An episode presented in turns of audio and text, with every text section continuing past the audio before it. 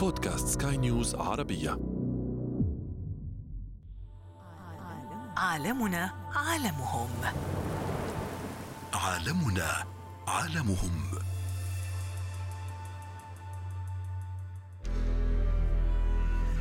هذه النباتات المفترسة غالباً لا تنمو في بيئات تفتقر إلى النيتروجين، والنيتروجين هو عنصر أساسي وضروري جداً لحياة النبات.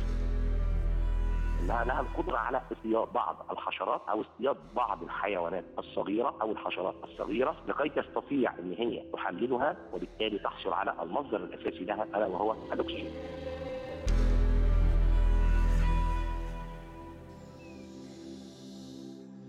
نسمع كثيراً عن الحيوانات المفترسة التي تأكل اللحوم، وهناك ما يسمى بالنباتات المفترسة، فهي تتغذى على الحشرات والحيوانات الصغيرة بعد أن تعد لها كمائن بطرق مختلفة من خلال الروائح أو المواد المتواجدة على سطح النبتة. هناك صائد الحشرات ونبات الكبرى والإبريق وغيرهم.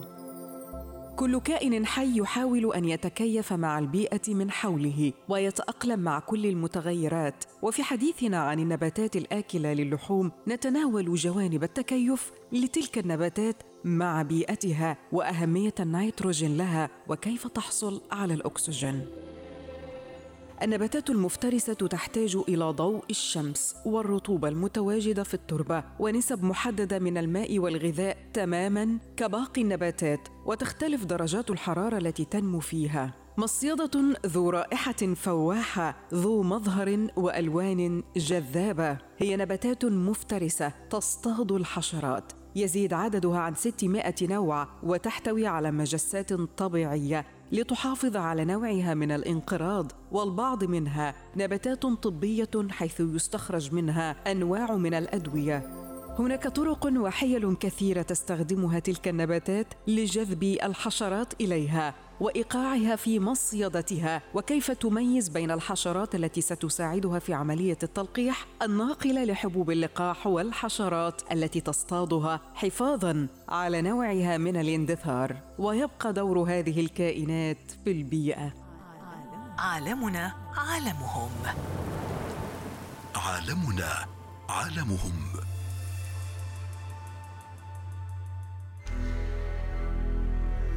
أهلا بكم مستمعينا الكرام في حلقة جديدة من برنامج عالمنا عالمهم، واليوم سنتحدث عن النباتات المفترسة. سيكون ضيفنا في هذه الحلقة الدكتور أحمد جلال، عميد كلية الزراعة بجامعة عين شمس، ضيفا كريما معنا. أهلا بك دكتور أحمد. نتحدث عن النباتات المفترسة، ربما يسميها البعض بمعنى آخر أكلة للحوم أو أكلة للحشرات. ما هي أبرز سمات النباتات المفترسة؟ النباتات المفترسة هو طبعا سبحان الله، يعني ربنا خلق كل الكائنات الحية على وجه الكرة الأرضية لها دور معين ولها وظيفة معينة، وإذا حدث خلل في هذه الوظيفة أو تغيرت هذه الوظيفة حتى يستطيع هذا النبات أن يتكيف مع البيئة المحيطة به. طبيعة النباتات إن هي أصلا بتاخد غذائها سواء من التربة أو من الغلاف الجوي الموجود. فإيه اللي خلى النباتات دي تلجأ إلى وسيلة أخرى أو مصدر آخر للحصول على غذاء؟ هنبص تلاقي إن النباتات أساساً هو لها دور مهم جداً في على سطح الكرة الأرضية، ألا وهي إن إحنا الأكسجين اللي إحنا بنتنفسه المصدر بتاعها هو النبات، وثاني أكسيد الكربون اللي إحنا بنخرجه واللي يعتبر مشكلة كبيرة جداً للمناخ اللي بياخده ويتخلص منه هو النبات. هي ده الطبيعي لهذه النباتات اللي بتستفيد من الطاقة الشمسية لتقوم بعملية البناء الضوئي لبناء الغذاء لها وللإنسان وللحيوان. اللي بيحصل بعد كده هنلاقي ان بعض النباتات نتيجه لوجودها في مكان او تربه او بيئه فقيره في بعض العناصر الغذائيه تستطيع انها تتكيف او تتلائم مع هذه البيئه للحصول على غذاء. على سبيل المثال احنا بنتكلم على النباتات المفترسه. هذه النباتات المفترسه غالبا لا تنمو في بيئات تفتقر الى النيتروجين، والنيتروجين هو عنصر اساسي وضروري جدا لحياه النبات، وغالبا هذه البيئات بتكون في المستنقعات او التربه الفقيره اللي فيها دراوت، فيها مشاكل كبيره جدا. هنجد ان هذه النباتات استطاعت انها تتكيف مع هذه البيئه في التركيب الهيكلي والتركيب الظاهري والفسيولوجي لها، انها لها القدره على اصطياد بعض الحشرات او اصطياد بعض الحيوانات الصغيره أو الحشرات الصغيرة لكي تستطيع أن هي تحللها وبالتالي تحصل على المصدر الأساسي لها ألا وهو الأكسجين. فإحنا بنقول هذه النباتات، بنقول يعني إحنا بنقول بتفترس. هل النبات، وإحنا بنسأل سؤال مهم جدا، هل النبات له جهاز عضلي أو هضمي؟ الإجابة لا. السؤال فكيف تجذب النباتات هذه الحشرات إليها؟ أيوة آه. تجذبها. آه. النبات يستطيع أن يقوم بعمل استخاخ فخ لهذه الحشرات للحصول عليها، إما عن طريق بعض الألوان الجاذبة لهذه النباتات بتبقى ألوانها رائعة فتجذب الحشرات، عن طريق بعض الروائح الفح... الفواحة التي تستطيع أن تجذب الحشرة ليها، وبالتالي تستطيع أنها تعمل عملية جذب، لأن دائما الإنسان والحيوان والنبات ما ينجذب إلى كل ما هو جميل. فدائما النبات جميل، رائع المظهر، رائع الشكل، بالإضافة إلى الرائح. بعض الروائح التي تصدرها فتجذب إليها النبات الحشرة. م. طب هي لما الحشرة بتيجي عليها يبقى لازم يكون هناك وسيلة أخرى إنها تستطيع أن تتحكم في هذه الحشرة. صحيح. عن طريق إفراز بعض المواد أو بعض المواد السائلة اللزجة. الحشرة تلتصق آه. آه اللزجة تستطيع أن تخلي أن الحشرة تلتصق بسطح الورقة، م. ثم من خلال تكيفات أخرى تستطيع أن هذه الورقة أن تغلق على نفسها، وذلك عمل تحليل لهذه الحشرة بالحصول على العناصر اللازمة لها وخصوصا عنصر النيتروجين. طيب دكتور، أيضا يعني هذه النباتات شكلا وموضوعا وتفاصيلا تختلف عن النباتات الأخرى. هذا الاختلاف فقط في هذه المنطقة التي تجذب بها الحشرات، أم, أم أن هناك اختلاف في الجذوع أو في الجذور أو باق أو حتى في شكل الورقة التركيبة؟ لا، هو الاختلاف أساسا أو التطور أو التحور اللي بيحصل بيكون غالبا في الأوراق. م. أما الجذور وخلافه والسط فلا يحدث أي نوع من التغير. التغير في الأوراق لأن هي دي الوسيلة اللي بتعمل فيها عملية الصيد للحشرات أو الحيوانات الصغيرة اللي تستطيع أن هي تحصل عليها. الشيء الجميل زي ما بقول لحضرتك يعني ان احنا عندنا حوالي على مستوى العالم كله عندنا حوالي ستمائة نوع من هذه النباتات المفترسه اللي هي تستطيع فعلا ان هي تفترس الحشرات. هنبص نلاقي منها اشهر هذه الانواع نبات اسمه ندى الشمس او ندى راس الجزاء، وده غالبا ما ينتشر في جنوب افريقيا وفي بعض المناطق الرطبه. ثم نبات اخر يسمى الاكنين الاحمر، هذا المسمى طبعا، وده برضه بينتشر في بعض البلدان وجنوب أفريقيا بيوجد فيها هذا الجزء. في عندي حاجة اسمها نبات اسمه خناء الزباد، وده آه. بينتشر في الولايات المتحدة الأمريكية وخصوصا في منطقة المستنقعات في ولاية كارولينا، وده من النباتات المشهورة جدا. في بعض الأنواع اللي بتتواجد في نيوزيلندا، بعض الأنواع اللي بتتواجد في كندا. فهتلاحظي إن كل هذه المناطق المتواجدة نمرة واحد هي بيئات فقيرة، نمرة اثنين هي مستنقعات، نمرة ثلاثة تفتقر إلى عنصر أساسي ألا وهو عنصر النيتروجين الضروري لهذه النباتات.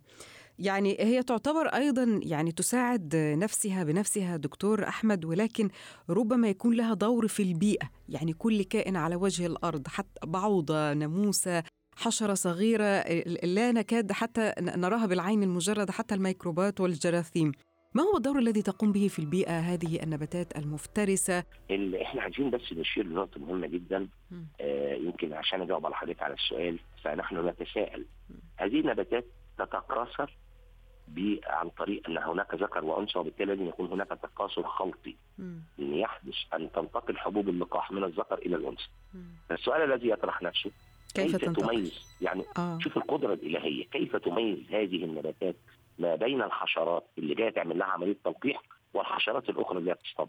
وهذه نقطه مهمه جدا، لان هي لو مش هتميز هذا الموضوع ستندثر، لان ده وسيله التلقيح بتاعها ان يتم حمل حبوب اللقاح من الذكر من النبات الذكري الى النبات الانثوي عشان تتكاثر. طب هي بتميز ازاي؟ الانسان يستطيع التمييز، الحيوان يستطيع التمييز، فكيف يميز النبات ما بين الحشره الناقله لحبوب اللقاح فلا يقوم بالتعامل معها حشرة هاضمة مم. والأخرى التي يستخدمها للحصول على مصدر النيتروجين أو بعض العناصر الغذائية التي يحتاجها؟ ربنا إدى للنبات ده زي سنسورز أو حساسية. هتلاحظ إن كل النباتات، كل الحشرات الحاملة تذهب إلى الزهرة فقط، ولكن لا تذهب إلى الورقة. وبالتالي زي ما بنقول ايه اللاندنج بتاعها او منطقه الهبوط بعيد عن الفخ اللي هي عاملاه عشان تستطيع انها تحافظ على حياتها برضه وانها تتكاثر وتتناسل وتخطر، لان لو ما حصلش هذا الموضوع تتندثر من العين. يبقى دي فايده من ضمن الفوائد بتاعتها انها تستطيع انها تقضي على جزء كبير جدا من الحشرات الموجوده في هذه البيئه. هل هذه الفايده بس؟ لا، ده ليها فايده مهمه جدا. هذه النباتات بتصنف انها من النباتات الطبيه والعطريه، يعني ممكن استخلص منها بعض المواد الفعاله اللي هم بيسموها الميتابولايز بتاع البلانت برودكشن او انتاج النبات، بعض المواد الفعاله استخدمها في علاج بعض الامراض، وخصوصا على فكره هذه المواد التي استخدمت تم علاجها في استخدامها في علاج الربو، في التهاب القصبات الهوائيه زي السعال، بعض التجارب البحثيه استخدمت في علاج السرطان والألسر او القرحه بتاعه المعده. فهي مهمه جدا في ان انا استخدم منها لان هي نباتات ناتشورال طبيعيه تحتوي على مواد طبيعيه يمكن للانسان استخدامها في علاج العديد من الامراض، وهي مواد طبيعيه وليست كيماويه، وده الميزه بتاعتها. ولكن الدراسات بتقول ان ينصح تماما اثناء الاستخدام بالابتعاد استخدام هذه المواد في اثناء فتره الحمل والرضاعه بالنسبه للسيدات، لان لم تجرى تجارب هل هناك تاثيرات عكسيه لاستخدام هذه المواد الطبيعيه المستخلصه من هذه النباتات، هل هي ممكن تاثر على السيدات في اثناء الحمل والرضاعه ولا لا. فاحنا بننصح اذا كان سيده في فتره حمل والرضاعه وبتستخدم بعض النباتات الطبيه والعطريه اللي هي موجوده دي تكون بحصر شديد جدا جدا جدا، لان لم تجرى دراسات على هذه الحاله بهذا الطب. صحيح دكتور، يعني نقطة أخرى ربما تكون يعني متشعبة إلى حد ما، كما نعلم بأن هناك استخدام لمبيدات حشرية أو كيميائية لبعض النباتات وبعض في بعض الأراضي الزراعية حتى تكون هذه المبيدات هي التي تقتل الحشرات التي تسبب الضرر على النبات. وهناك بدائل طبيعية، يعني البدائل الطبيعية التي كانت في الماضي كبعض الطيور أبو قردان وغيره من باقي أنواع الطيور التي تأكل حشرات معينة حتى لا تتلف هذه الحشرات النبات أو الزرع كما يقولون. هل هذه النباتات لها ارتباط بأنها من الممكن أن تكون كبديل لمبيد حشري يقتل الحشرات أو يقضي على بعض أنواع الحشرات في بعض الزراعات أو بعض النباتات التي تزرع حفاظاً على هذه النباتات وأيضاً تجنباً لاستخدام المبيدات الحشرية؟ هو نقطة مهمة جداً لازم نميز أن المبيدات المبيدات تستخدم في النباتات الإنتاجية والمحاصيل الاستراتيجية. دي نقطة مهمة جداً. المبيدات لها حتة معينة ما تستخدمش على النطاق الواسع، ولا تستخدم المبيدات تماماً في النباتات التي تنمو بصورة طبيعية.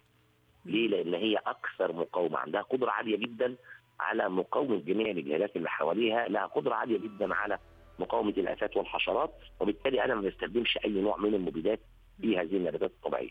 ولكن هذه القدره العاليه اللي ربنا وهبها لها او اعطاها لها، هذا السر الالهي في هذه النباتات، نستطيع ان من خلال العلم ان احنا ناخد هذه المواد الطبيعيه اللي موجوده عندها اللي هي تقدر تقاوم بيها الافات والحشرات وخلافه، وطلع مستخلصات طبيعيه استخدمها في المحاصيل الاستراتيجيه كبديل ولو جزئي عن او استعاضه عن المبيدات. فنقطه مهمه جدا، احنا ممكن بيتعمل تجارب بحثيه فعلا ان احنا بنحاول بقدر الامكان ان نستخدم المبيدات الطبيعيه اللي هي اللي اسمها البايوبيستسايد، مبيد طبيعي وليس مبيد تخليقي يقوم الانسان بوضعه باستخدامه جزئيا تمهيدا لاستبدال هذه المبيدات الضاره والمؤثره على صحة الانسان. دكتور احمد، لو تحدثنا عن نبات الدسيرة، هل له استخدامات يستفيد منها الانسان او من الممكن ان نستفيد منها بشكل عام؟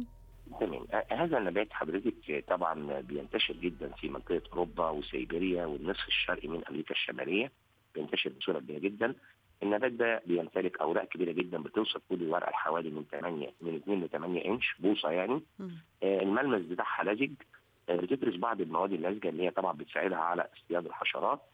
ولكن هنلاحظ ان الاوراق بتاعتها مهمه جدا جدا، ان هذه الاوراق ممكن استخدمها زي الشاي بالظبط، ان يتم غليها لان فيها بعض المواد الطبيعيه المفيده واللي بتفيد جدا في علاج الامراض الصدريه زي الربو والتهاب القصبات الهوائيه والسعال وخلافه. فممكن هذه النباتات اللي موجوده بصوره طبيعيه الدسيرة وخلافه نستخدمها كبديل طبيعي لبعض الأدوية اللي بتعالج بعض الأمراض، أو على الأقل بتساعد في تطوير أو زيادة الصحة العامة للمواطنين. وضحت الصورة تماما دكتور أحمد جلال، عميد كلية الزراعة جامعة عين شمس، نشكرك جزيل الشكر على كل هذه المعلومات. عالمنا عالمهم، عالمنا عالمهم.